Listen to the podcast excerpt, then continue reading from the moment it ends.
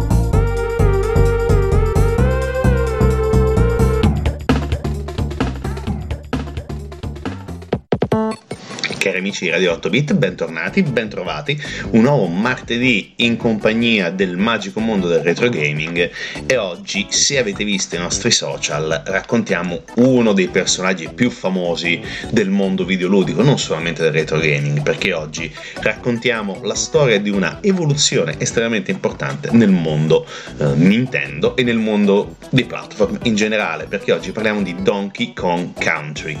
Ovviamente un gioco dedicato dedicato a, sim- a quel simpatico scimmione che è Donkey Kong, eh, che però non capiamo, non abbiamo mai capito veramente se è un eroe, un villain o una via di mezzo, un fantastico rompicoglioni come per esempio in Mario Kart o un fantastico pilota come Mario Kart a seconda se voi lo utilizziate come personaggio oppure no. Però oggi raccontiamo una grande evoluzione del mondo videoludico perché Donkey Kong Country per il Super Nintendo uscito nel 94 tra le altre cose quindi inizia ad avere i suoi begli annetti per la precisione verso la fine di novembre del 94 ebbe un successo clamoroso ebbe un successo tale da essere eh, uno eh, dei tre videogiochi più venduti per eh, il Super Nintendo dietro solamente a Robina come Super Mario World e Super Mario All Star, Super Mario World per i non eh, iniziati, diciamo così, è praticamente il viene considerato come Super Mario 4, banal, banalissimamente, mentre invece Super Mario All Star è una riedizione a 16 bit dei primi tre fantastici capitoli delle avventure del simpatico italo-giapponese creato da Shigeru Miyamoto, così come anche il buon Donkey Kong è stato creato dalla fervidissima immaginazione di Miyamoto-san che insomma ce l'ha fatto arrivare fino ad oggi anche con differenti incarnazioni e differenti piattaforme. Però noi adesso chiacchieriamo molto semplicemente di questo nuovo, mm, nuovo modo di vivere e di giocare con Donkey Kong perché l'idea di tutto è eh, diciamo nata da quei geniacci della Rare ai tempi Rareware un po' troppe R per i miei gusti però va bene lo stesso. Come abbiamo detto il gioco è del 94 e si compone banalmente ma non troppo di sette mondi da esplorare visitare, tutti che sono eh, piazzati sulla Donkey Kong Island.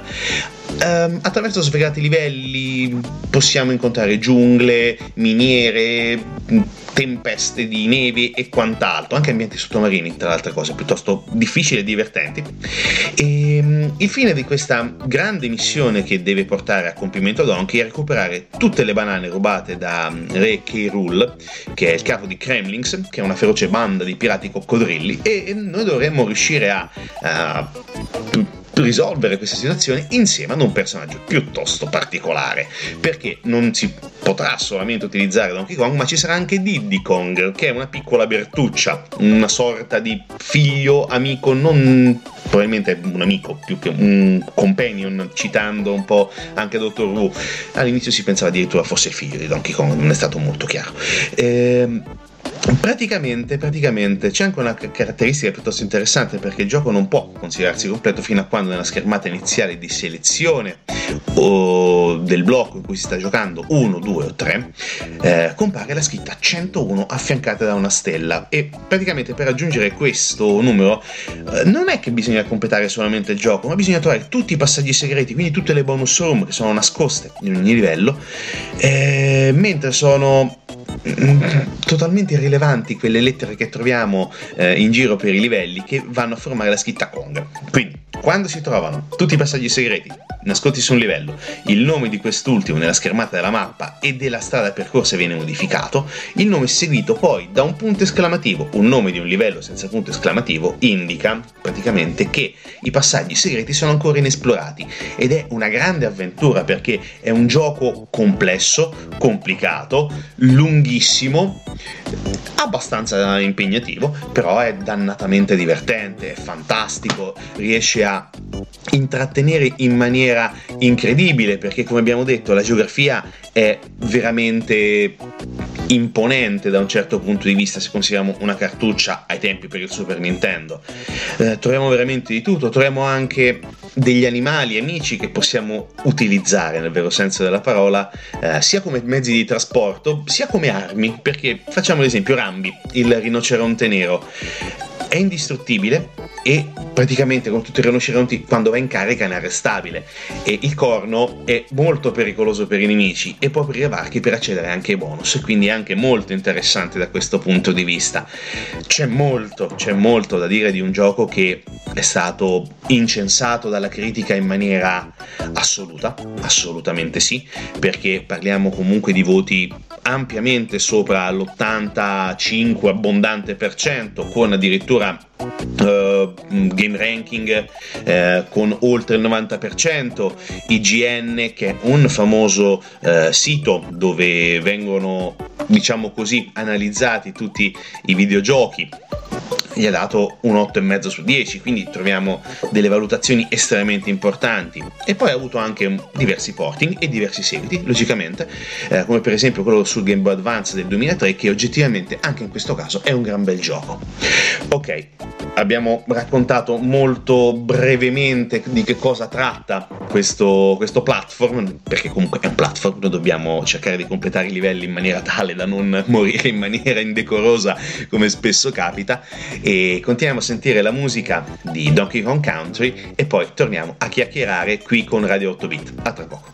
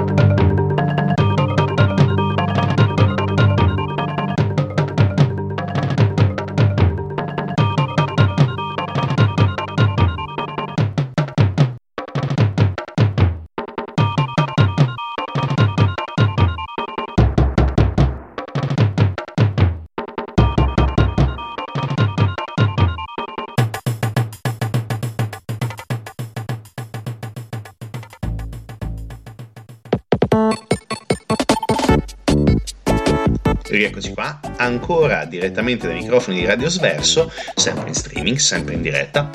E abbiamo detto Donkey Kong Country. Donkey Kong Country è un eh, capolavoro, né più né meno, del gaming anni 90. Ha entusiasmato gli addetti ai lavori, ha appassionato 9 milioni di videogiocatori, probabilmente anche qualcosina in più quando si passavano ancora le cartucce da SNES a un altro. E è un gioco che ha dato un successo e una visibilità enorme alla Rare. Ai tempi ancora Rareware perché mm, tutto è nato dalla fantasia per questo Donkey Kong Country dai fratelli Stamper e tutto è nato anche attraverso alcune osservazioni mm, fatte appunto dai tecnici della Rare quando venne sviluppato insieme alla Nintendo che fornì tra le altre cose i mezzi hardware per eh, lavorare a questa produzione. Succede che i grafici, i tecnici della Rare volevano riuscire a creare qualcosa di innovativo ma anche qualcosa di estremamente realistico, quindi decisero di studiare nel vero senso della parola i movimenti dei gorilla in un, ehm, se non ricordo male, in uno zoo dell'Estershire, quindi iniziarono a capire come potevano oh, muoversi nel vero senso della parola, però analizzando quello che facevano gli scimpanzé e con l'idea di gioco ultra veloce eh, che avevano in mente eh, non c'entrava niente perché i gorilla più che gli scimpanzé, chiedo scusa, erano eh, decisamente lenti, quasi soporiferi rispetto alla loro idea. Quindi viene praticamente eh, cambiata totalmente la, la struttura, eh, vengono creati i personaggi eh, in maniera diciamo così più mm, non diciamo artificiale però comunque in maniera diciamo più eh, legata alla, alle procedure grafiche del tempo. E tra le altre cose è anche mh, mm, ritenuto Donkey Kong Country eh, uno dei primi capitoli a supportare grafiche pre-renderizzate quindi eh, dopo Killer Instinct altro picchiaduro famosissimo eh, che ha fatto veramente la storia, ha fatto veramente la storia e anche questo eh, sviluppato dalla Rare e eh, Stardust, un misconosciuto gioco sempre più o meno del, intorno al 1994, è stato uno appunto a, a supportare la grafica di computer modelling che incorporava più dettagli e animazioni in sprite anche piuttosto limitati. Una cosa veramente innovativa, una cosa veramente interessante e la Rare da questo punto di vista è sempre stata una casa di produzione innovativa, sempre specializzata in videogiochi. Eh, appunto ci sono dietro i fratelli Tim e Chris Stamper e sono stati dei geni perché hanno iniziato a, a lavorare nel 1980, più o meno 82, con i primi personal computer che c'erano ai tempi, quindi facciamo conto eh, roba 8 bit come lo Spectrum, il Commodore, il BBC Micro, che era un, computer eh, della, progettato dalla Acorn per la BBC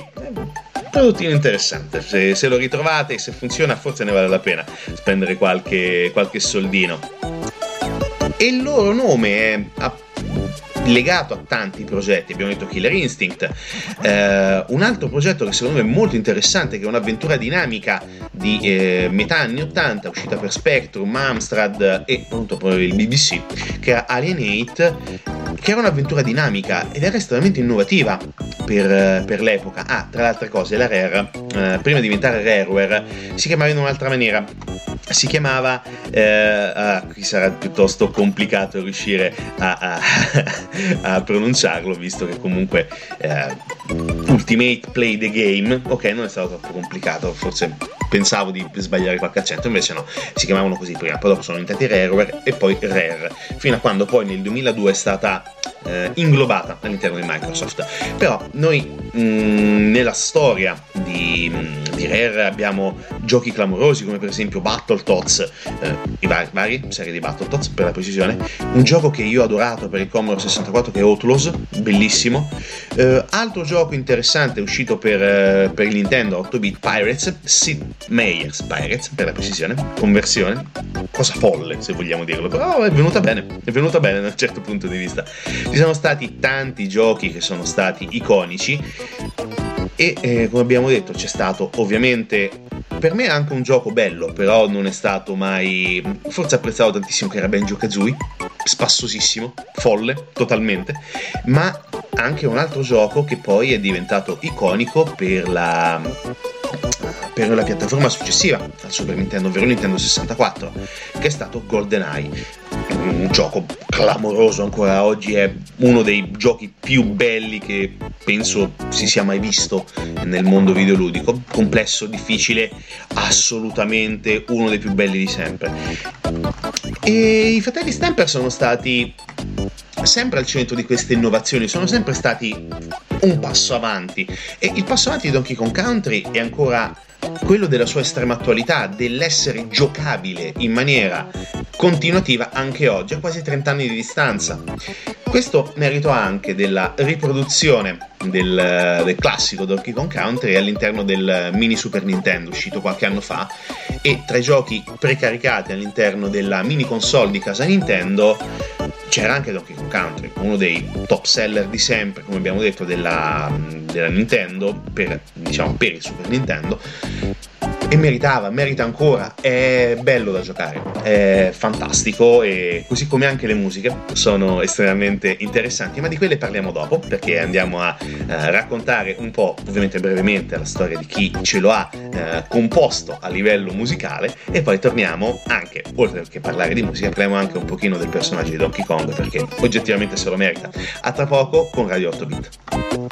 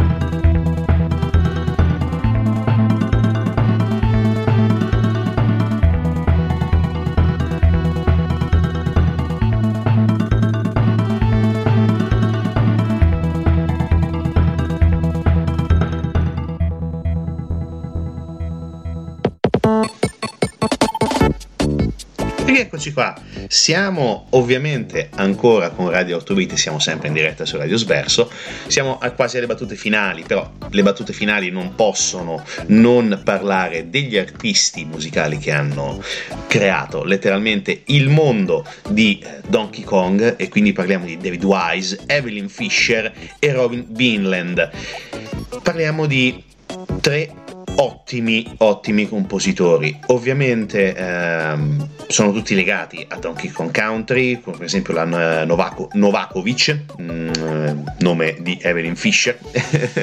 da sposata, e, e sono tutti legati a questi grandi pixel di questo scimmione meraviglioso che è Donkey Kong, faccione simpaticissimo e cravatta rossa d'ordinanza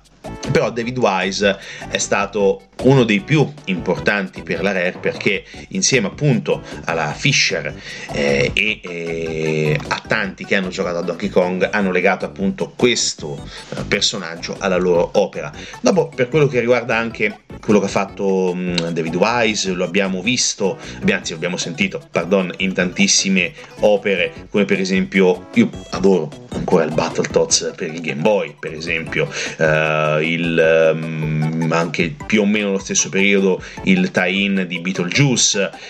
cioè ci sono tantissime cose, poi dopo ovviamente il successo incredibile, ovviamente dopo i Battletoads è arrivato con Donkey Kong, Donkey Kong Country è stato uno dei più grandi successi a livello compositivo eh, di Wise, fino ad arrivare anche al, ai ringraziamenti perché sono necessari, necessari per la riedizione di Battletoads del 2020, sta su Steam, non, non, costa neanche tantissimo, dovrebbe stare sui 14 euro giù di lì, eh, perché lì le musiche originali sono le sue e lì infatti è stato ringraziato proprio per questo. Proprio come abbiamo detto Evelyn Fisher, anche lei è estremamente importante perché mm, in ogni caso ha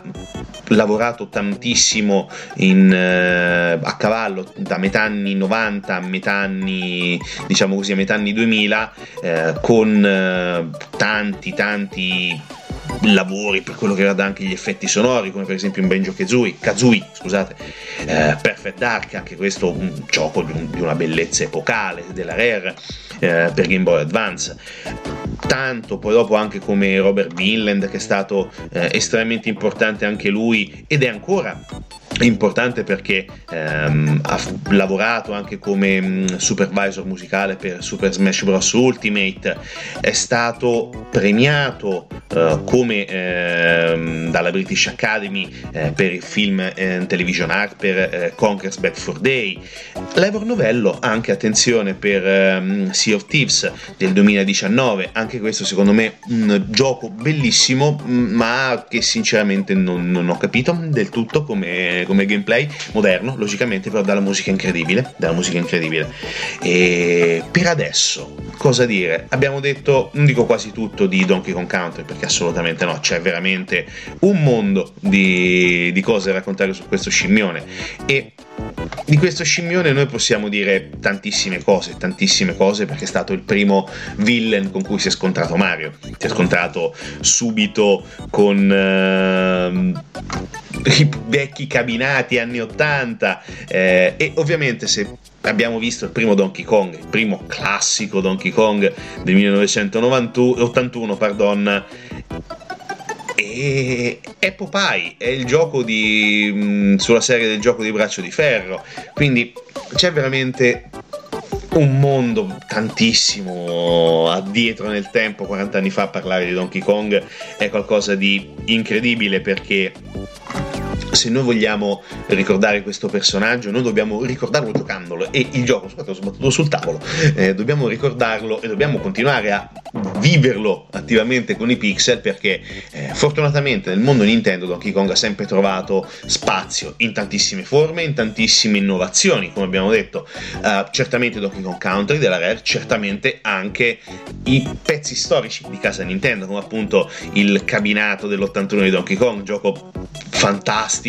bello da vedere anche adesso perché nella sua, definiamola, ingenuità a livello arcade è stata una delle rivoluzioni più grandi, più belle e più gioiose ancora nel vederle per quanto possibile da qualche parte. È oggettivamente un po' difficile, però magari qualcuno ha il cabinato non originale a caso, se ce l'ha originale ha veramente un pozzo di soldi per esserselo riuscito a comprare.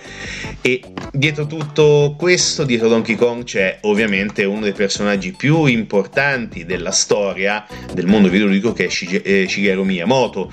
Uh, non credo di dovervi dire di più perché ha ideato e supervisionato le serie di Mario, Donkey Kong, appunto, uh, Pikmin, Star Fox e Legend of Zelda, robetta, insomma, quindi non è che dobbiamo stare a inventarci qualcosa sull'importanza di un personaggio del genere che è riuscito a creare tanti mondi diversi. Quindi quello che rimane di Donkey Kong Country è un gioco ancora efficace. Si trova facilmente, come abbiamo detto, anche in, se non, se non sbaglio, in Virtual Console, eh, è uscito un 15 anni fa circa più o meno e poi anche recentissimamente con eh, la riedizione nel mini Super Nintendo. Quindi non avete scuse dovete giocarci perché è un bel giocare. Detto questo noi ci diamo appuntamento alla prossima settimana con Radio 8 bit. Saremo in zona natale. Uh, un gioco natalizio? No non credo. Non, non, non ne ho voglia non sono così di buon cuore però ci sarà un bel gioco quello è poco ma sicuro perché già sappiamo cosa fare. Ancora nessuno spoiler